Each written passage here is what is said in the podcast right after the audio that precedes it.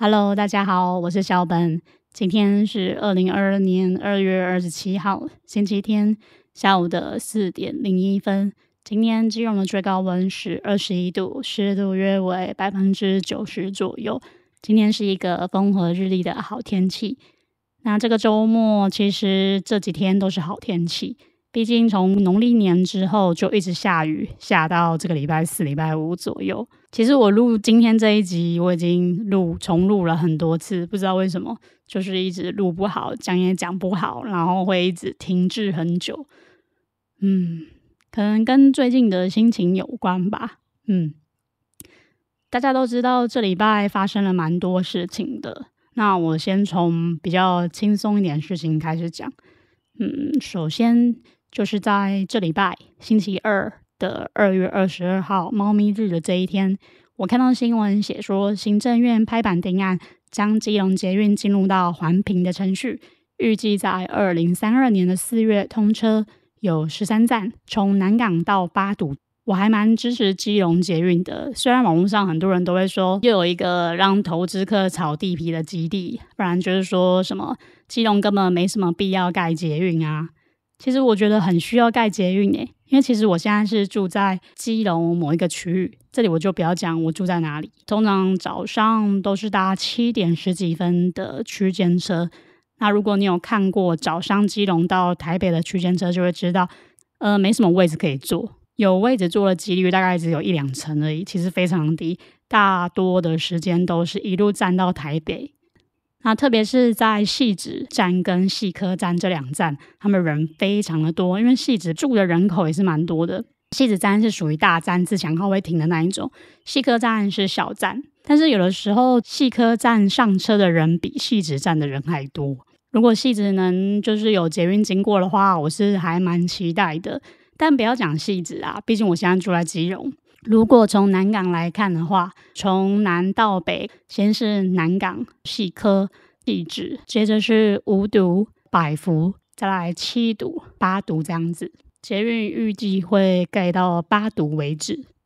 那这一路上，从五堵开始，其实就蛮多人搭车的。嗯，我搭的那一节车厢，大概都会有十个人上来搭车，这样算蛮多的吧。台列车总共有八节车厢。如果说每节车厢都有十个人左右上车的话，那就每站几乎都有八十个人左右上车，诶，其实蛮多的，嗯。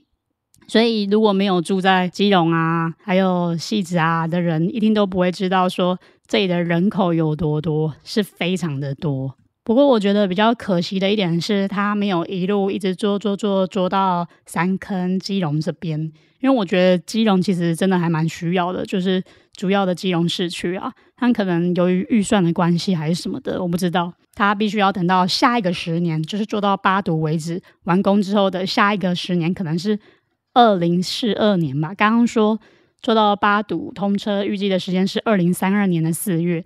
那如果下一个十年就是二零四二年呢？哦，那个时间有够长的，所以要等二十年之后才知道会不会改到基隆那边去。嗯，我是期待的啦。那再来第二件事情是，方格子平台在二月二十五号的时候，把就是 NFT 的舱门打开喽。然后我看到我自己的 NFT，嗯，就是现在很火红的 NFT，我是抽到一只马。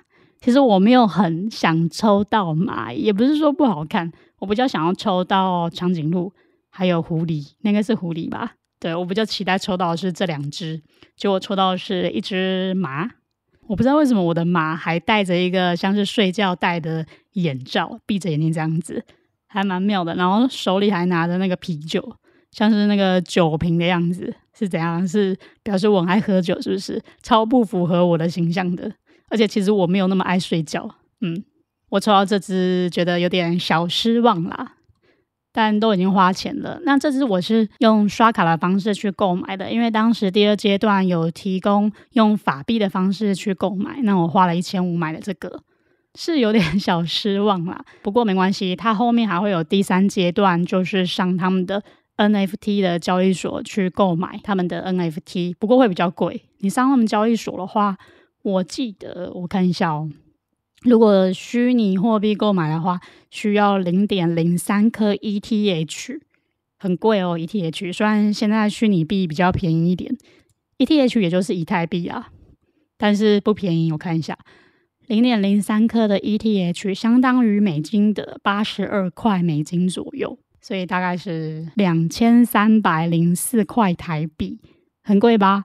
而且，如果你上交易所用虚拟币买的话，除了就是要把预算抓两千三左右，你还要再多抓一点，因为它的手续费会很贵，所以我也不太确定是多少，可能要抓个三四千吧，我猜啦，到时候再看喽。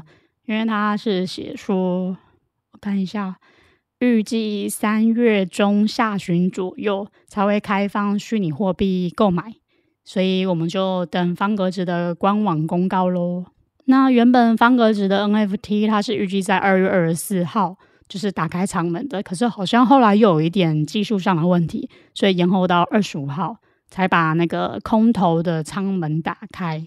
那当时打开之后，很怪的是，我从方格子平台上，就是我的部落格的个人页面上看，我是有看到我的小马的图案，可是我点进去之后，到那个叫什么豆腐交易所。T O F U N F T 这个交易所去看，我的画面还是呈现在舱门的状态。然后最后我就随便乱按，我就按就按了一个叫做 Refresh Meta Data，对，然后它就出现了我在那个方格子上面看到的图案，就一模一样，嗯。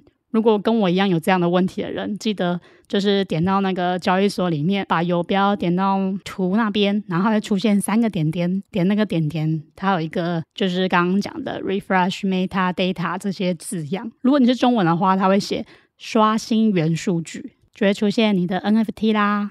不过我相信大家都很聪明，应该都有刷新了。对了，那我替马特市民来打一下广告，就是马农工作坊在二月二十五号公布了一个贴文，他们要正式开课，开什么课呢？他们要让你就是一次搞懂 Litecoin 和加密货币的世界，总共有六堂课。那现在早鸟报名比较便宜，从二月二十五号开始，一直到三月十一号以前，这六堂课只需要一千的 Litecoin。非常的便宜耶，因为前阵子不是虚拟币又跌了一波吗？我这样换算下来，差不多一千 like 等于二十一块美金左右，差不多五百九十八块台币，很便宜吧？总共六堂课，诶，一堂课一百块不到，诶，哪里找得到这种课程啊？所以心动的人要不要来赶快报名一下？那我是已经报名的啦，我也推荐给大家。那报名的链接还有一些课程的说明，我会贴在方格子上。那大家有兴趣的话，可以点选链接来看看哦。再来第三件事情就是，大家应该都知道，从新闻上都可以看到，就是俄罗斯开战的事情，攻打乌克兰的事情。其实看到我还蛮难过的，特别是这几天在网络上还有看到有人 po 一段视频，就是因为战事战争的关系，有一家人就是在画面上痛哭的样子。爸爸抱着女儿，然后女儿也抱着爸爸，然后两个彼此痛哭。女儿一直跟爸爸说：“爸爸不要走，爸爸不要走。”然后爸爸就一直哭，就哭得很难过，脸都哭歪哭丑了。但是能够感觉到他们那种心痛的感觉，我看来是蛮蛮伤感的啦，也莫名的跟着一起掉泪。嗯，我不知道哎，我很容易被新闻上的一些情绪啊，或者是其他事情影响。那其实要不是因为就是这件事情。我也不会特别去了解俄国与乌克兰之间的事情，还有它的历史渊源。那这几天有上网爬文了解一下，嗯，或许就是我得到的知识来源不是最正确的，但是基本上有一个雏形和一个概念啦。然后我也不知道我能够做什么，于是我就想说，我现在有每天写感恩日记在 Like Social 上面，那我就想说为乌克兰来集气。就是我的感恩日记里面，每天会提到三点值得感恩的事情。那我会把其中一点让给乌克兰，就替他们集气一下。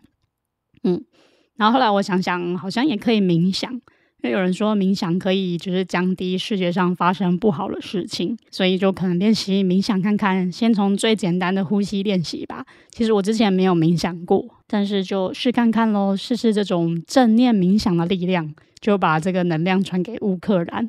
我想我能做到的事情就是这一点吧，大概是这样。不知道为什么今天一直觉得录的不是很顺，然后外面一直传来就是敲打的声音。好啦，那么今天就讲到这里喽，大家拜拜，我们下礼拜再见，拜拜。